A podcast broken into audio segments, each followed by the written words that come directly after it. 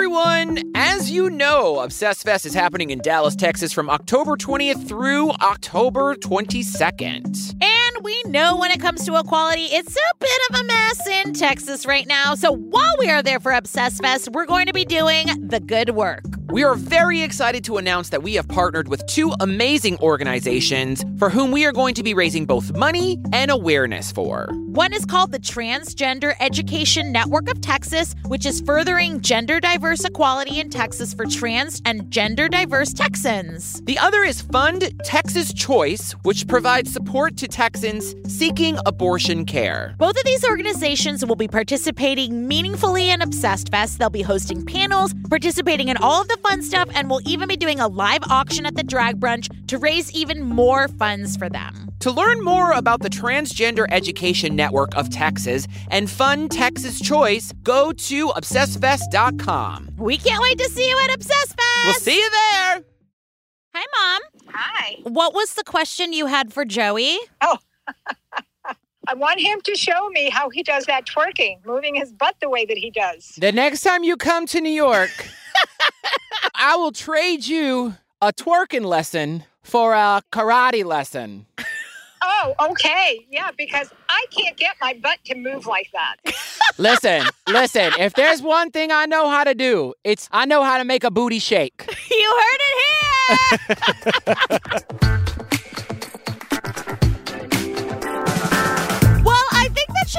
Patreon tier. If you want to get twerking lessons from Joey, we will figure out a way to do it. Join us on the Patreon. That is where you get all your bonus episodes. It really doesn't include the twerking, but like if you want us to, we will because we're super needy. Yeah. Join us because there are hundreds and thousands, probably hundreds, of episodes for you to download and binge. We have our close friends circle where sometimes Joey and I have little online fights back and forth. And he brings up our dirty secrets. He really does. Just go to patreon.com slash I think not, and you can find tons of bonus content. I went live today with the besties. Did you know that? No, I didn't. I went live with the besties. That's I, fun. I closed on my apartment today. Thank God. I sold my first apartment down, bitches, and here we are. And Yeah. here you are. How are you today? Well, I was thinking of selling my cats yesterday because they were driving me nuts. I'm just kidding. They're my babies. People won't think that's very funny. I love my babies very much. But sometimes cats at 6 a.m. are like, Yeah. Now, feed me, whore. Tucker, is he a head butter? Very much so. He has a head butter. Yeah. She knocks me. Yeah, yeah. Where did they learn to do that? They're rubbing their scent on you. No, but she like knocks me. Like when she wants something, she like, She's like me. She doesn't know her own strength. yeah. But no, Yeah. that's what they're doing. They're rubbing their scent on you. And I think it probably feels good as well. I don't know, but anyway, I know, I know being a cat dad is very stressful for It you, is. honey. It is. BetterHelp is here. Should we get to the episode? It's hard out here being a cat dad, a single cat dad, okay? Yes, let's get to the case. okay. We're on Wonderland Murders, and I'll tell you, it's like a warm hug every time I listen because our very own Christopher is the narrator. But here we are at season two, episode three Rage in Rose City. A horrific crime scene. blood on the ceiling, blood on the floor, blood on every piece of physical item in the actual apartment. Here, Charlie, stop moving. A victim who seemingly had no enemies. He was just kind of a free loving hippie. What do you mean murdered? Everybody loves Charlie. Until Portland homicide detectives turn up one possible suspect after another. So you're looking into his girlfriend? Closely. Why was she out of town when this homicide occurred? Why won't she talk to me? We had no idea if this was a witness, if this was a co conspirator. Yeah, I want the lawyer before any questioning. Is there something on me? So what am I being charged with? This is person has no emotion, and this is a person that would kill Detective Coffey and I if he had a chance. Well, here we are in the Markham neighborhood of Portland. It's just southwest of downtown Portland, and they show us the area. It's beautiful. I love Portland. Portland is the home of outdoor living, Yeah. Courtney Love, and 164 days of rain in an average year. Wow. Yeah. That would be nice for me because then I wouldn't have to feel so bad about, you know, staying home in my apartment so much. So gloomy. I probably do that too much. Yeah. And you recently painted your walls black. Yeah, it felt good. Yeah. Felt like the right Are thing. Are you okay, baby? Um, Uh, don't don't tug at that thread too hard. No, but this particular neighborhood of Markham, it's giving like Forks, the city of Forks in Twilight. Have you ever seen Twilight? I've never seen a Twilight. It's basically about a girl who falls in love with a vampire who spends most of the series fighting the urge to eat her. And it's sexy because you know what? Nothing's hotter than a vampire with a popsicle dick. I think about that all the time. She touches his hand. She's like, You're ice cold. I'm like, Yeah, babe. And you're trying to get that man to swap some gravy with you. It- does that sound appetizing? I, I, I still haven't seen one of the Twilight movies. But this area is so cute. It's got like little tree houses. And of course, they say the end all and be all of every episode. Not a lot of crime, says Sergeant Pete Simpson. Yeah, but they said so little crime that you don't really see a, a cop in that area. Also alarming. Yes. You know- Yeah, I would say so. It then makes me think what kind of petty crimes they have. Like when I was in Toronto, do you know what the number one crime that happens in Toronto? Stealing a boot. Stealing bikes. Oh, really? People are out here just stealing bikes in Toronto. Do you know how I know? How? I got my bike stolen in Toronto. And when I say my bike, I mean J. Elaine Marcos's bike that I was borrowing. Oh, my I God. got her bike stolen. I had to buy her a new bike. They're very environmentally conscious over there. So they're like, look, I want to do what's right. I want to be green, but I have to steal a bike in order to do it. Yeah. Okay. I always think like if there's some kind of crime, it's just weird crime. Yeah. Well, on March 9th, 2013, things weren't so laid back in the neighborhood of Markham. A 911 call comes in from a local apartment complex, and a neighbor of 25 year old Charlie Weber has found him severely beaten up, and the scene is gruesome. Charlie is barely alive. You can actually hear him moaning on this 911 call. It's horrible. 911. Uh, my neighbor has been beat up. He's he's bleeding severely. Okay, do you know who beat him up? No, I don't. I just came over. There's blood everywhere. He's uh, he's conscious. He's breathing. He's he's rolling on the floor and moaning. Stay still, Charlie. And minutes later, Charlie's dead. Yeah. uh, That 911 call, it's like you can't fake drama like that. When you hear No. that, it just gives you, you know, the chills. So, Sergeant Christina Coffey and Paul Dolby are on the scene, and Sergeant Christina, she's here, and it says if Investigation Discovery was charging her per word, because she makes really clear and succinct sentences. She says, This was the bloodiest crime scene I've seen. she wasn't tap dancing around the issue. No, she and you- was getting right to the point, right in like minute two. Right to the fine point. And in fact, you don't even have to guess what she's talking about because we see pictures of it. It is horrific. Which is good because I do believe we should save our words for Christopher. He loves to talk. He sure does, our little talker, drinking hot coffee in the summer. When he came in here and he was drinking hot coffee and it was hot outside, I was like, now come on, Christopher. Is this what we're doing now? We're going around behind people's backs talking about what they put in their mouths? Christopher! Hi, Christopher! Don't you love satanic things like like waking up at 5 a.m.? You can't judge me. And no, I don't. Okay, I haven't gone that deep into Satanism yet that I'm waking up with the roosters. Oh, okay, Joseph. Okay, I admit I do love words. It's me. Hi. I'm the problem. It's me. Christopher, are you a Swiftie? How cute. Well, we miss you very much. We love you, Christopher. I miss you, Joey. We will snuggle at Obsessed Fest, but I'm Big Spoon this time. Okay? Love it. But this show is kind of dark, huh, Christopher? It's true crime, Ellen. You know you do true crime, right? Fair, fair. Fair. That is Okay, Thank you. You know All what? right. We appreciate that reminder and we love you. And whenever we have a true crime special, you know who we're going to call. I'm very expensive. Not Nancy Grace. Bye, Christopher. Bye, Christopher. Bye, guys. Charlie was lying on the ground. Walking into a crime scene such as this is really overwhelming, just for the fact that there's so much blood at the scene. This apartment is literally covered in blood. On the floor, the furniture, the walls, the fucking ceiling even had blood spatter on it. Yeah, and you know, again, I appreciate how thorough Wonderland Murders is, but they did really drive it home that there was a lot of blood. It was on items of food, on the couch, on the walls, Blood on the ceiling, blood on the floor. on the door, on lamps.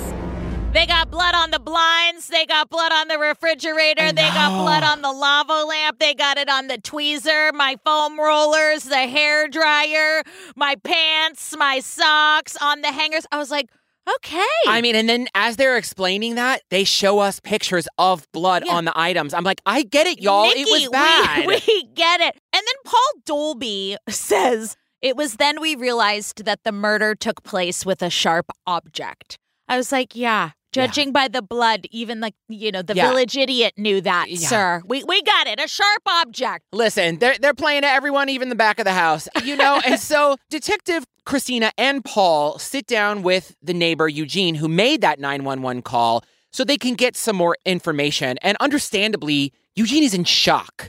But also, they take a break to let us know just what kind of guy Charlie was. Yeah, I get it. He was like kind of a Portland guy. Portland is kind of like Berkeley, like where I grew up. You know, he's kind of like a hippie. Yeah. He was just kind and quiet and had long hair and sold marijuana every once in a while. And his mom, Kathleen McCoy, is here. And she said it took three days to name him. and he was the youngest of four. And sadly, his dad passed at the age of three. You know, I was thinking Father's Day is coming up. Yeah, it is. We don't have to buy a gift for anyone. God love you for thinking I ever did. I'm just. But he was the baby and he was very independent. Does your family follow like the baby trope, like the baby of the family? My mom still refers to us as the two babies. Oh. I'm the oh. baby boy and she's the baby girl. We were the two babies. Oh God. So like did you have like hand-me-downs and stuff? I did have hand me downs. And then when I got into high school, I fought for different things that really they should have just stuck with the hand me downs because they looked better than the shit I was picking out in high school. Yeah, I was the only girl, but I always felt bad for like the person who like you even get like a hand-me-down womb. When you, I mean, you're like, oh, this fucking hell, someone's been in here. But that's such a thing because I remember it getting cycled through all our friends, and we're like, that's Sarah's dress. fucking idiot. She wore that three years ago. My brother was such the baby, Oh, yeah. such the baby, and Charlie was too. But that actually made him really independent. Yeah, he moved out at 17 to live with his friends, which, you know, his mom, Kathleen, didn't really want him to do, but she's like, I'm not going to stop you. Meanwhile, my parents would have been like, bye, it's too crowded here. Get the fuck out. Enjoy sleeping on a blow up mattress and watching TV on a beanbag, okay? Did you? no, but that's what I feel like a 17 year old living with their friends in an apartment? Milk Come on. yeah. Literally. And he loved Portland. He loved living in Portland. He loved the vibe. I love Portland. They keep it weird. I like that. You know, they're super environmentally friendly there. I love that. And they were like on the forefront of everything green.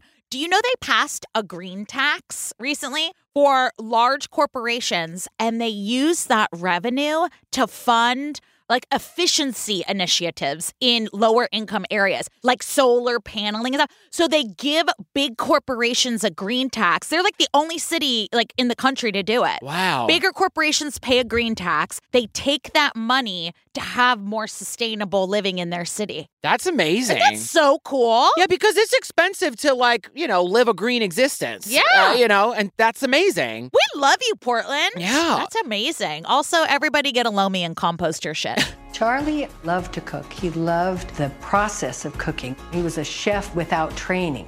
And so he worked in several restaurants. And Charlie often tries out his latest dishes after hours on his best friend, Nick Hepzibah. Also, Charlie was a chef. He loved to cook. He was self taught. And he would like hang out at his job after hours, creating new dishes. And his best friend, Nick Hepzibah, was his taste tester. I love that. Why don't you cook for me? Never mind. I would love it if my best friend cooked for me. We do other things for each other. That's very nice. But we don't need to cook each other. Fry thy neighbor, cook thy best friend. Welcome to ID's new series. What are you having for dinner, Joey? Ellen. Yeah, awful gamey. Look, use some more meat on these bones. I love how neither one of us likes to cook. We didn't tick that box when we were looking No, for best I am forcing myself to meal prep more. I know, but we don't get joy from cooking. No, no, there is no joy in I that. know. Everyone's like, "Do you really use HelloFresh?" I'm like, "I really do, because I fucking hate cooking." Yeah, I'm like, I'm fascinated by people who find joy in cooking. Rabia. Rabia loves to cook. I'm like, lady, I don't fucking. Who are you? Now- we also learned that Charlie had a lot of girlfriends. he did. He looked like just like a sweet, charming, kind of like skate. He was a skater boy. He said, "See ya later, boy."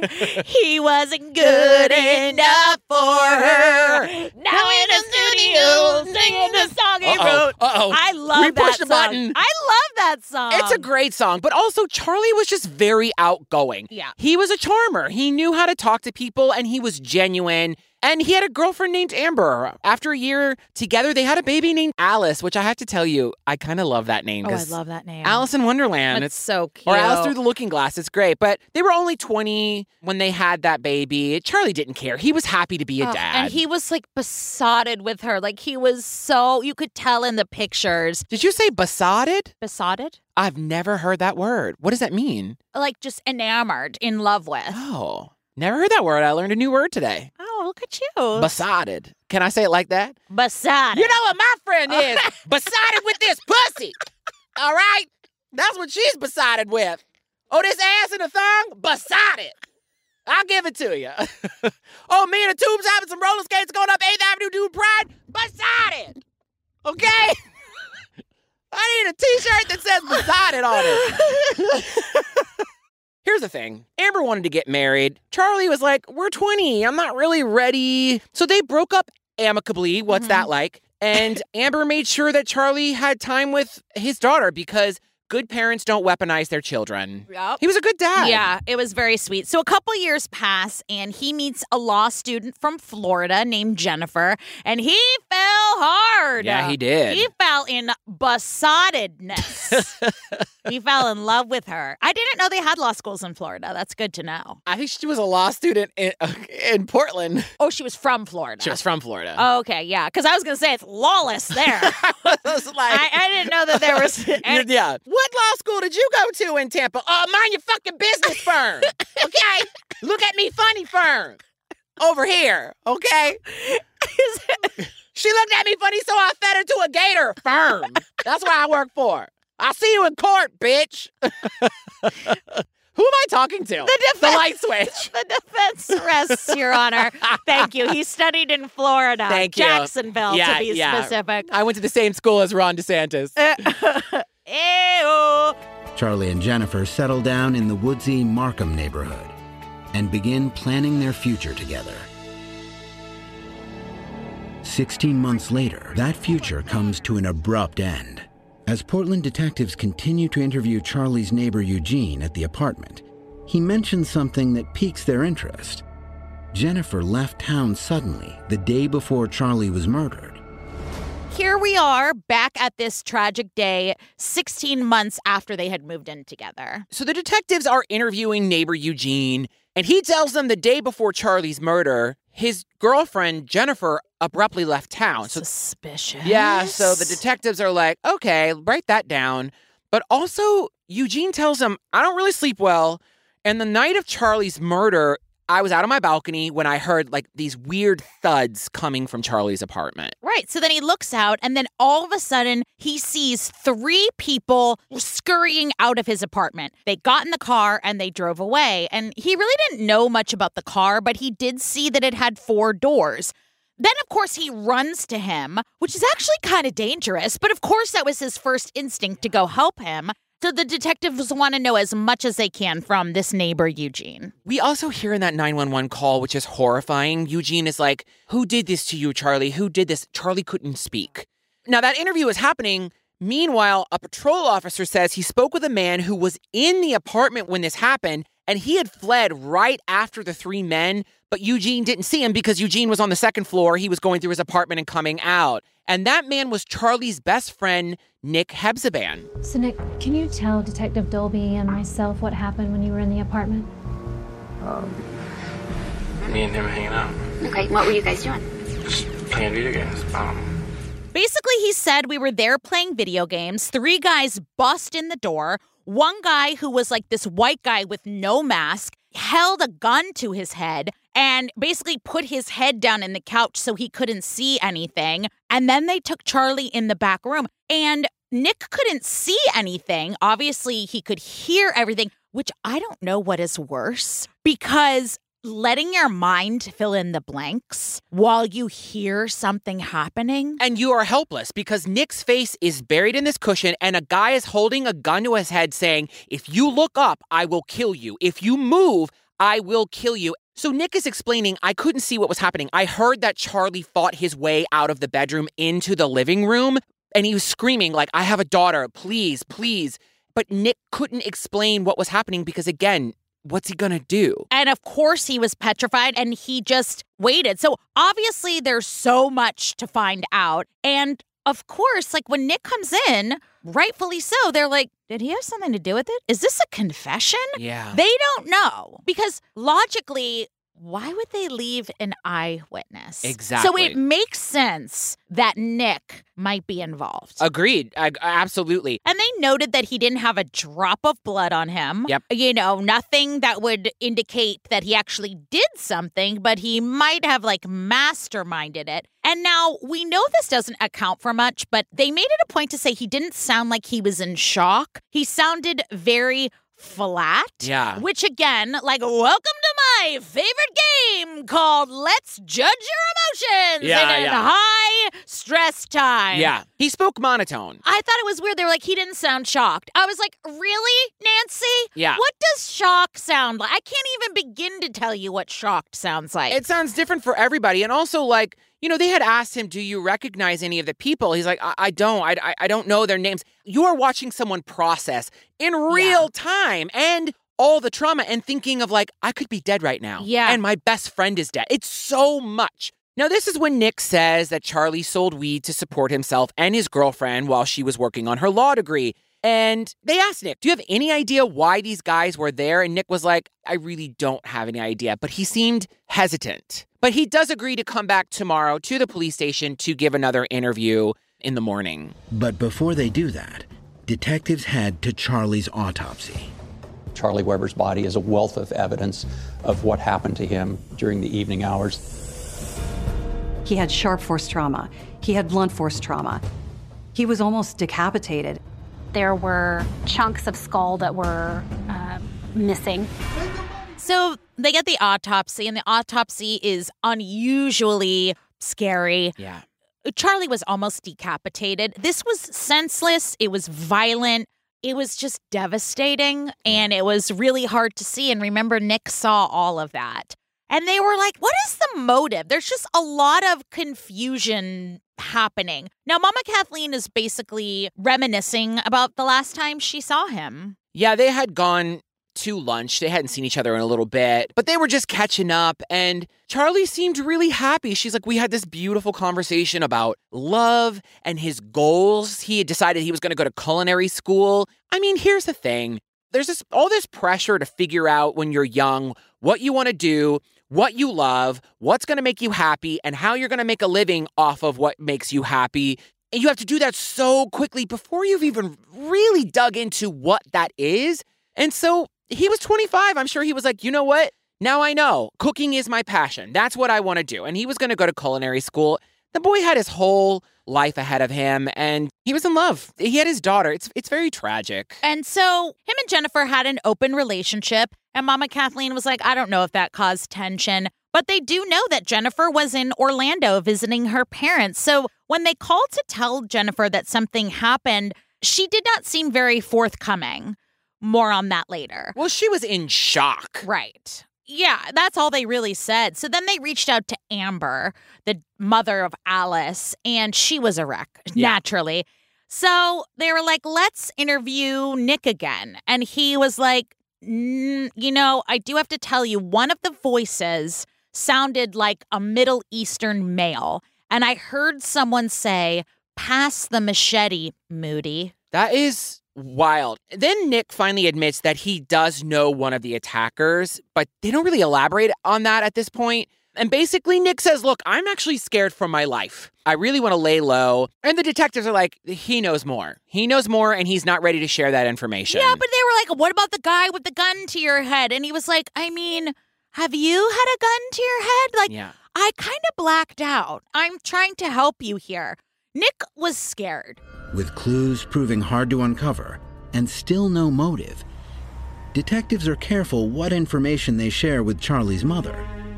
But other agencies are not as cautious. First, we were told Charlie had uh, blunt force head trauma. So my brother in law called the coroner for me. And JD came back. It was white as a ghost. What? What? What? What's wrong? It's not good. Whatever they told you, it's not the truth. Learned that the cops lied to Mama Kathleen. They said that Charlie died from blunt force trauma. And then her brother in law actually found out how Charlie really died. And so Mama Kathleen went to the cops, and White was like, Why did you lie? Why did they lie? And so they basically said they were trying to protect her. They said, We try to protect her from the gruesomeness and the horrific event that happened in his apartment. I don't think a mother could handle that kind of information. With all due respect, from an empathy standpoint, I understand that. I do. I get it. But how about, let's be crazy now, how about you let her decide what she can and can't emotionally compartmentalize when it comes to the death of her son, rather than her suffering like the re traumatization while she pieces together this lie and then also try and heal from the lie on top of that. Like, nobody has time for that. Like, not in this economy. Yeah, I mean, I see both sides of it because. Listen, we, we didn't go into graphic detail like they did on this episode about what exactly his injuries were and what they looked like. I don't know that I could handle that information about someone that But I love. lied. Well, they did lie. They, they should have said. but did they lie or were they vague? No, they said blunt force trauma. He did not die from blunt force trauma. He was attacked with a machete. Right. He was almost decapitated. I mean, there is a way. I'm not saying don't have bedside manner. I'm just saying don't play with people's emotions. Certainly not when it comes to loss, and certainly not when it comes to the loss of a child. Yeah. Her heart will heal, but like she's, to be upset all over again. Sure. I hate liars, which is why I only trust people with big butts. I did not see that coming. Well, and Shakira's hips. Because neither one. Of-. I understand the protectiveness. No, I get the instinct to try to protect her from that information. I understand what you're saying. I wonder also, too, if they're like, I don't think I have it in me to sit down and give this mother the graphic details of this it doesn't murder. need to be graphic. yeah. She was very, very upset. Let her decide. Yeah. It's graphic, Mama Kathleen. I'm going to tell you just a little bit right now, and then Yeah. maybe I'll explain it a little more when you've kind of, Yeah, yeah. you know, No, I hear what you're your saying. heart a bit. I Sure. don't know. I was so mad for her. She seemed very upset. Yeah. As Portland detectives investigate the brutal murder of Charlie Weber, they wonder if his girlfriend Jennifer might be involved. A grieving girlfriend doesn't necessarily come in with an attorney unless they feel that they have some kind of information to protect. Do you know anyone by the name of Moody? The next day, investigators speak with Jennifer, Charlie's girlfriend, and she has an attorney with her. Now, they thought that that was suspicious, but to be honest, I would do the same thing. If you were bringing me in for questioning about any aspect of something, she's a law student. She's not a dummy. I'm going to bring a lawyer with me. Well, basically, they were riding her like a fucking derby horse about having a lawyer. And then in the next breath, they were like, she's a person of interest. I was like, bitch, that's why she has a lawyer. Yes, Yeah, she's not a fucking idiot. Yeah. I'm not saying don't suspect her. Of course, you have to suspect the partner, but it is her constitutional right to have an attorney. So they ask Jennifer, they're like, Do you know anyone by the name of Moody? And she says, No. And that is all I'm going to say right now because tha- uh, that's it. Reenactment Jennifer was really, really making a meal out of the few lines that she had. Yeah. She was really excited because she looked at that detective like they had just asked her to translate a church hymn from Uh-huh. Latin. It was a three act play. It really was. She Yes. was like, How'd I do, Mom? Yeah. She was excited. it was both parts of the inheritance all in her face.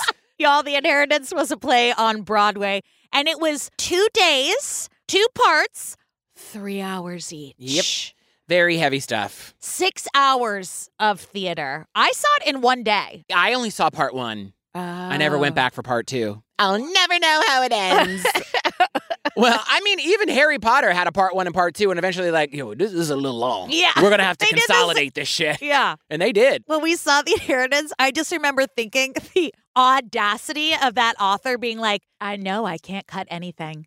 They're like, can we trim 20 and he was like, I would love to. I can't. Sorry. It's six hours and it needs every minute. yeah. I can't trim a thing. Yeah, and the dream ballet that stars the rats in the dumpster, it can't go. All 95 minutes of it needs to stay. Stay.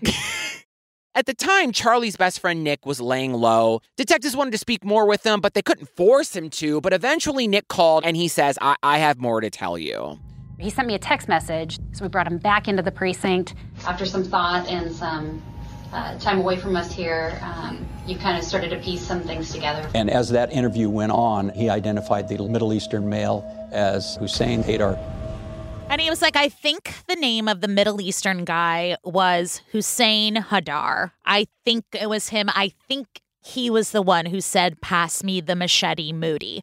So they got a whole bucket full of questions for him while he delivers this information. Apparently, Hussein Hadar was the first one to rush Charlie's apartment door. He was wearing a ski mask. Nick goes on to tell them that he and Hussein met at community college a few years back, but that Hussein didn't really know Charlie. They had maybe hung out a couple times. And so they're like, Why are you telling us this? And Nick says, Because during that attack, Hussein kept telling me, You're next. And listen, these detectives went to DBU and they majored in you can tell a lot about a person from their social media. Yep. Because they just cross reference their Facebooks. They're like, he's friends with him. Let's find Moody. Let's find this guy. And they came up with the name Mahmoud Mustafa. But Nick keeps saying he did not know who the white guy was. Yes. But then during his interview, out of the blue, he gets a message from Hussein Hadar. We'll just call him Hadar for now on. And they are like, Do you message with him often? And he's like, No, this is weird. And he was like, Look,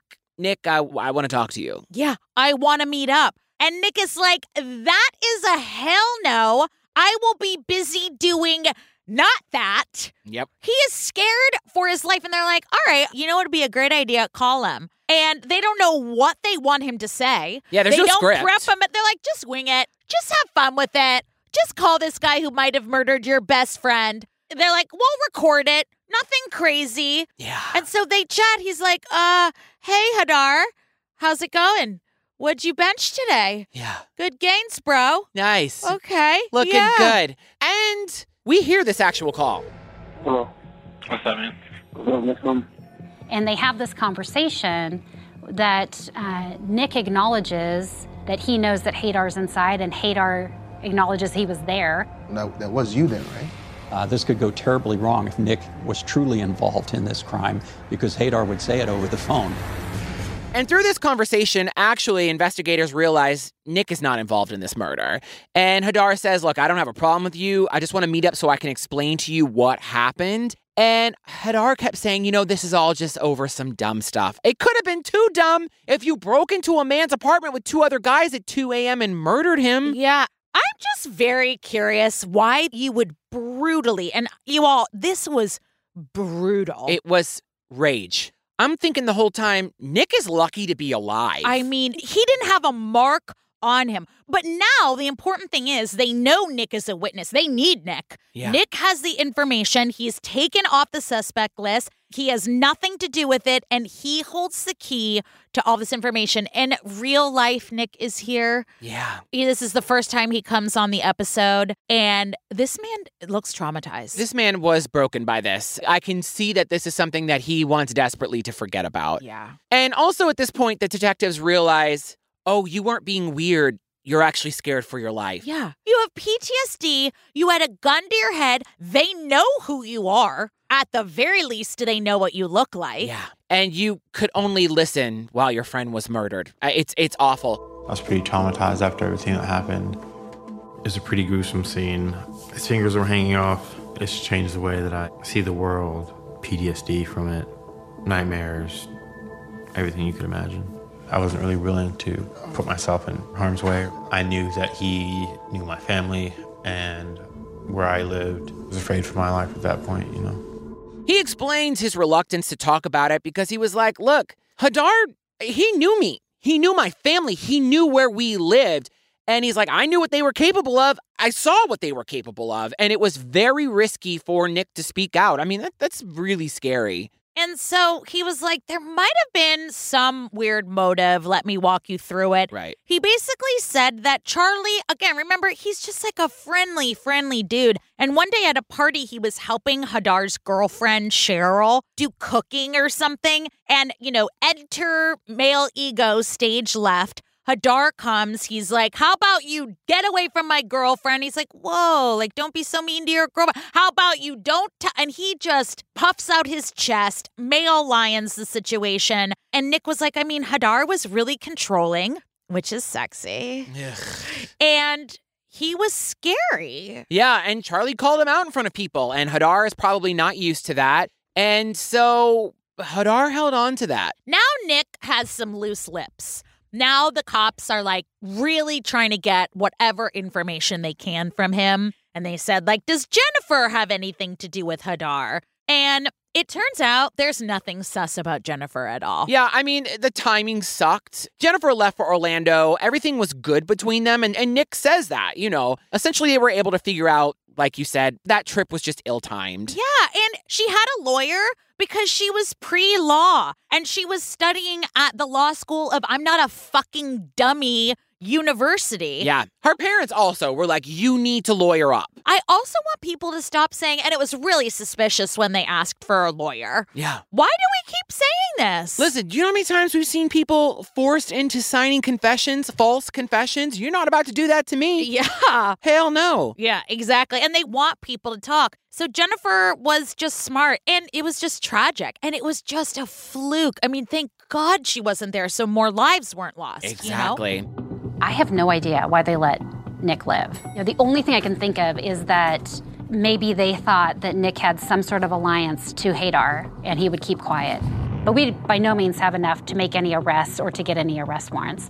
So we decided to start surveillance on Hadar.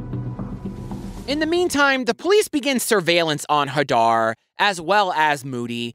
And three days later, they see the two men together buying lighter fluid. So police are like, those motherfuckers are about to destroy evidence. Yep. We can't risk that. So they're like, we need to get these arrest warrants. And they do. They storm Hadar's girlfriend's apartment, Cheryl, put a pin in her. Not literally, we love her. They find burnt clothes in the apartment. They also find boots with blood on the bottom. That's and they were like, I'm willing. I do hate Las Vegas. Yeah. I am willing to go to the fucking roulette table. What's a betting table? Roulette table? Blackjack. Blackjack table? Mm-hmm. Pinochle table? Yeah, the, the flip, penny slots? The, the flip flop slots. The fit flop slot? yes, the, the Guggenheim table. I hate betting, but he, they're like, I'm willing to bet that that blood is Charlie's. blood." Yeah, and they had picked up Moody in his apartment building parking lot. I mean, they got him pretty quickly. So as soon as they get Hadar in the interrogation room, he is cocky. He's like, My mama always told me to get a lawyer if there's trouble, and I want a lawyer now. I'm not saying anything else. I mean, that's probably the only smart thing he did. Yeah, he was like reading his rights. He was reading it out loud.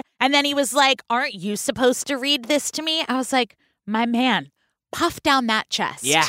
If you ever have a scene where you need to get rage filled, listen to this little twerp's responses because that arrogance, because he was trying to exert control, because an arrogant person only feels smart when they're making other people feel dumb. Yeah. Oh, you're not doing your job. It was so stupid. I was like, shut the fucking front door, you idiot. Well, let me tell you something. For everything Hadar wouldn't say, Moody was like, ah, all right, okay, let's, uh, you got a paper and pen? I will draw everything for you. Moody was Chunk from Goonies. He was like, I mixed up the fake puke, and then I went to the movies, and I hid it in my jacket, and I went to the balcony, and I was making this.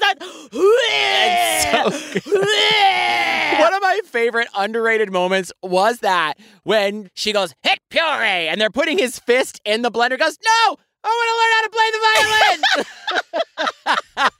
it's so good. It's so good, but I mean, like, Moody is sitting there. He's like, I did it. We did it. We all did it. And he doesn't know that fuckface is in the other room, zipped lipped and trying to go toe to toe with the fucking detectives. Well, he gives the detectives a fourth person they didn't even know about. Yeah. So apparently, there was a driver of the getaway car, a man named Omar Ibrahim.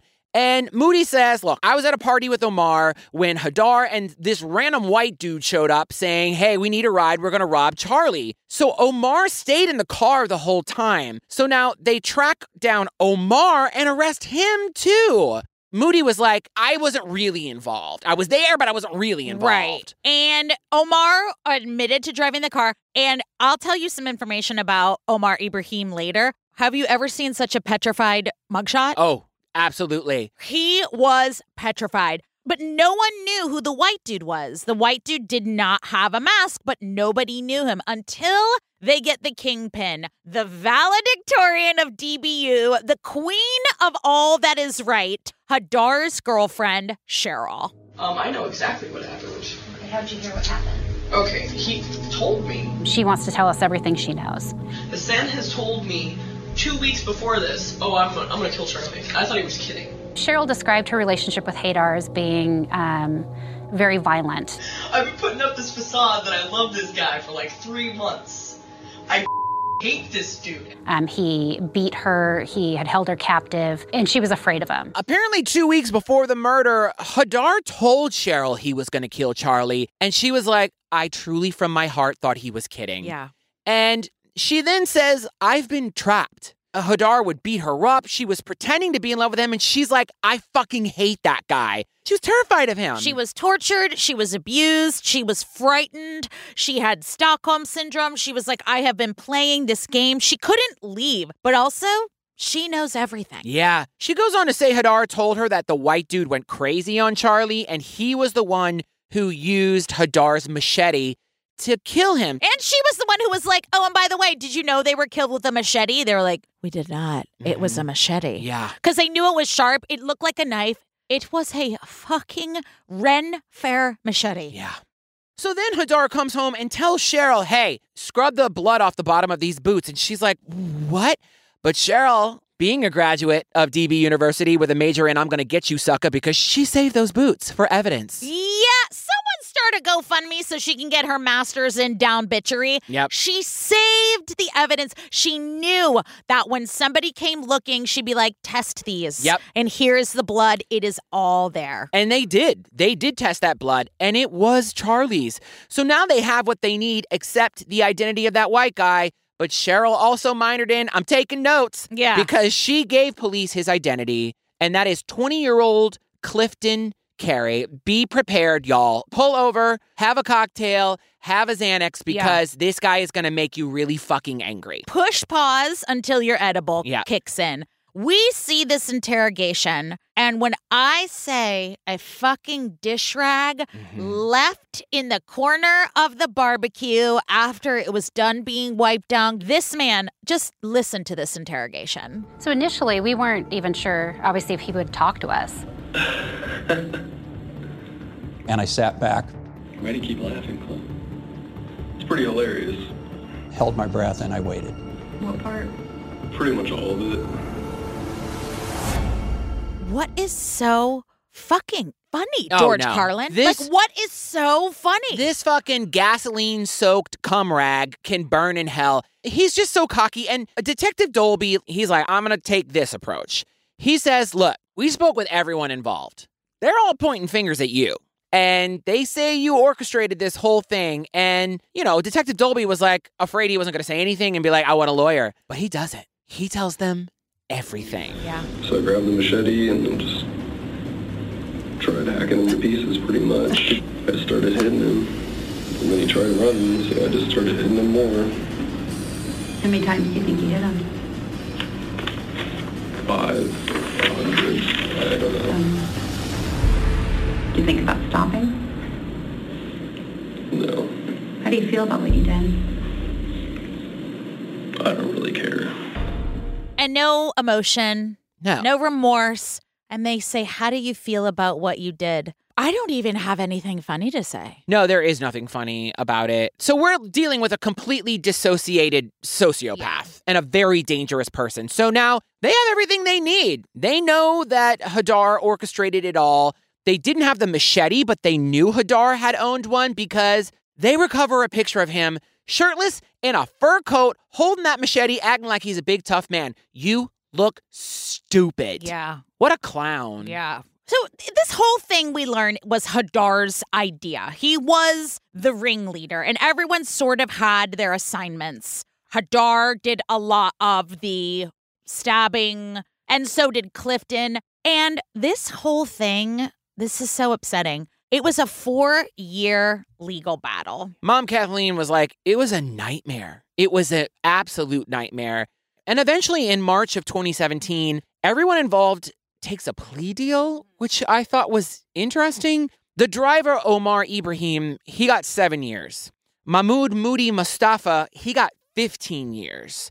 They never really explain to us what Moody's role in all of this was. They don't tell us exactly.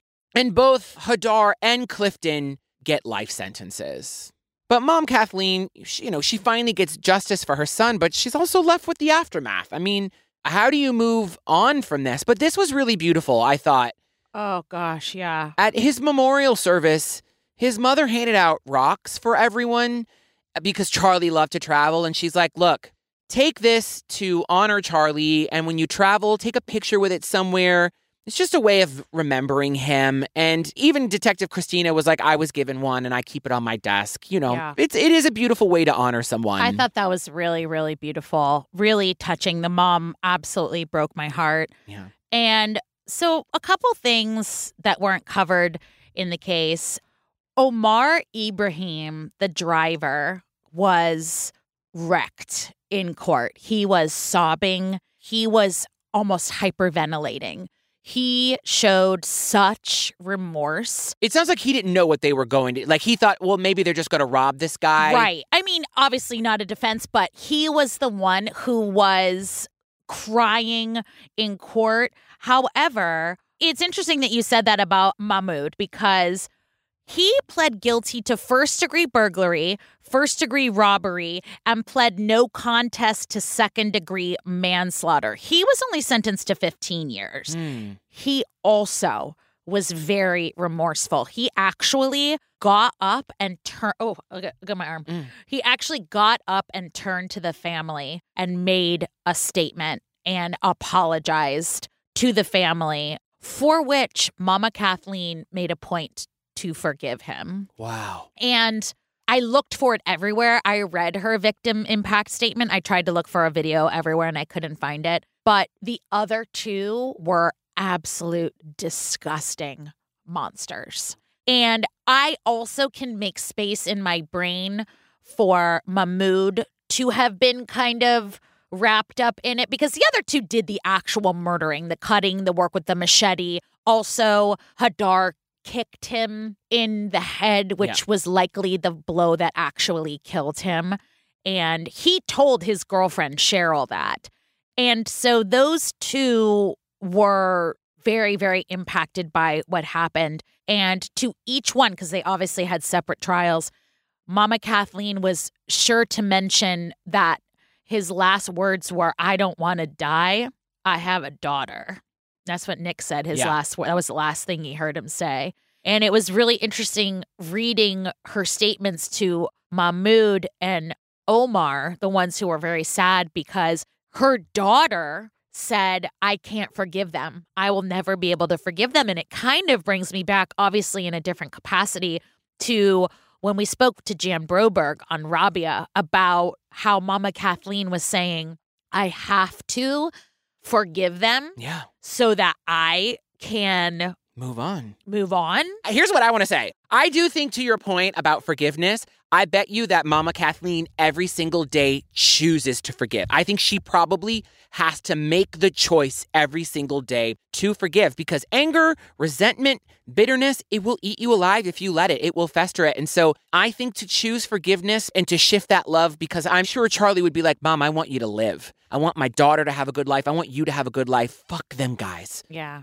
keep going, live a life full of love. And listen, forgiveness is not easy. It's a gift you give people. Not that those two pieces of shit deserved it, but honestly, give yourself the gift of forgiveness. Yeah. You know? For sure. I just could never do that. Yeah. If you can find her victim impact statement, it was really great. But those two other fucking assholes can truly like rot and die, say something funny. I mean, that was a dark one.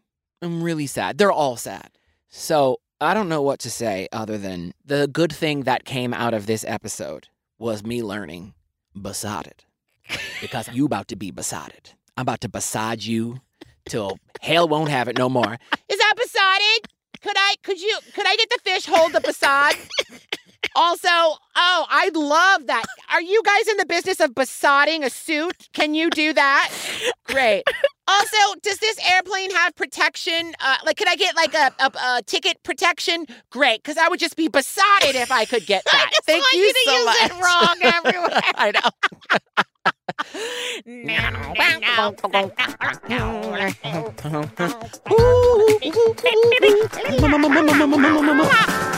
Oh. I thought you were about to go. Suddenly Seymour. Like I literally thought that's what you were going into. I was like, why? Oh, down bitches and Christopher. Thank you to Christopher for joining us, for putting up with our charades and our charades. Yeah. Are we going to be back from tour by the time this comes out? Yeah, I think I'm in LA right now. Did oh my god! Are you staying in LA? I'm gonna be in LA for the weekend Oh. for Kirsten's baby's first birthday. Fun. Well, down bitches, please follow us on Instagram and all the socials. We are doing the Lord's work over on TikTok. If you're not following us on TikTok, I don't know what you're doing. You're really missing out. We do some excellent buffoonery on there. so follow us right now. Take your phones out and follow us. And also, uh, Give them the. oh, should I give them the handle? You should give They them the can find handle. it. They can find it. It's the I think not pod. I'll give it to you. I am Ellen Marsh on all platforms, and Joey is it's Joey Taranto. Can you just change it to Joey Taranto? No. Okay. And don't forget to join us on the Patreon. Summer's coming. We all know you're going to be taking those long car rides, sitting out at the beach, putting your headphones on, ignoring your kids, ignoring your family members, making some food, barbecuing, trying to escape, robbing a bank. Who cares? Listen to us in your ears when you do it. There's a hundred back episodes, ad free, all the stuff. No, I saw a post the other day of someone on Instagram who said, I listen to true crime podcasts while I'm getting my massages. Huh. Yeah. Okay. What? Somebody let us know if that works. but we are there. We are. the Patreon. we love you so much. Thank you for everything that you do. Thank you for sharing us on social media. Tell them to join our Facebook group. Our Facebook group, you can find us at the I Think Not Pod Facebook discussion group. We do a lot of fun things over there. We talk a lot of shit in a good way. Come over there and have some fun with us. Yeah, and hopefully we have seen you on tour and we did a little kissing. I love you, Joey. I love you Yellow March. I love you now, bitches. Love you, babies. Bye. I'm besotted. If you ever have a scene where you need to get rage filled, listen to this little twink, not twink, uh, this It little, was a twink. this little twerps. Yeah, you know, I saw a tweet the other day of someone, not a tweet. You know, I saw a meme the other day of some. You know, I saw a post the other day of someone on Instagram who said, Listen, my mom said that today on a phone call, unprompted. She went, Can you ask Joey how he does that thing with his butt? There's a whole lot of Southern jelly. You all, Joey had a TikTok the other day, and I don't know how you get your butt to do that. There's a lot. Yeah, I mean, you have to have some booty back there Yeah. to make that happen. Yeah. And you've got some booty, but it's a little, it's a little booty. It's a, it's a little bit. The Lord said, you know what I'm going to give her is great big grand Tetons. Let me get my little booty.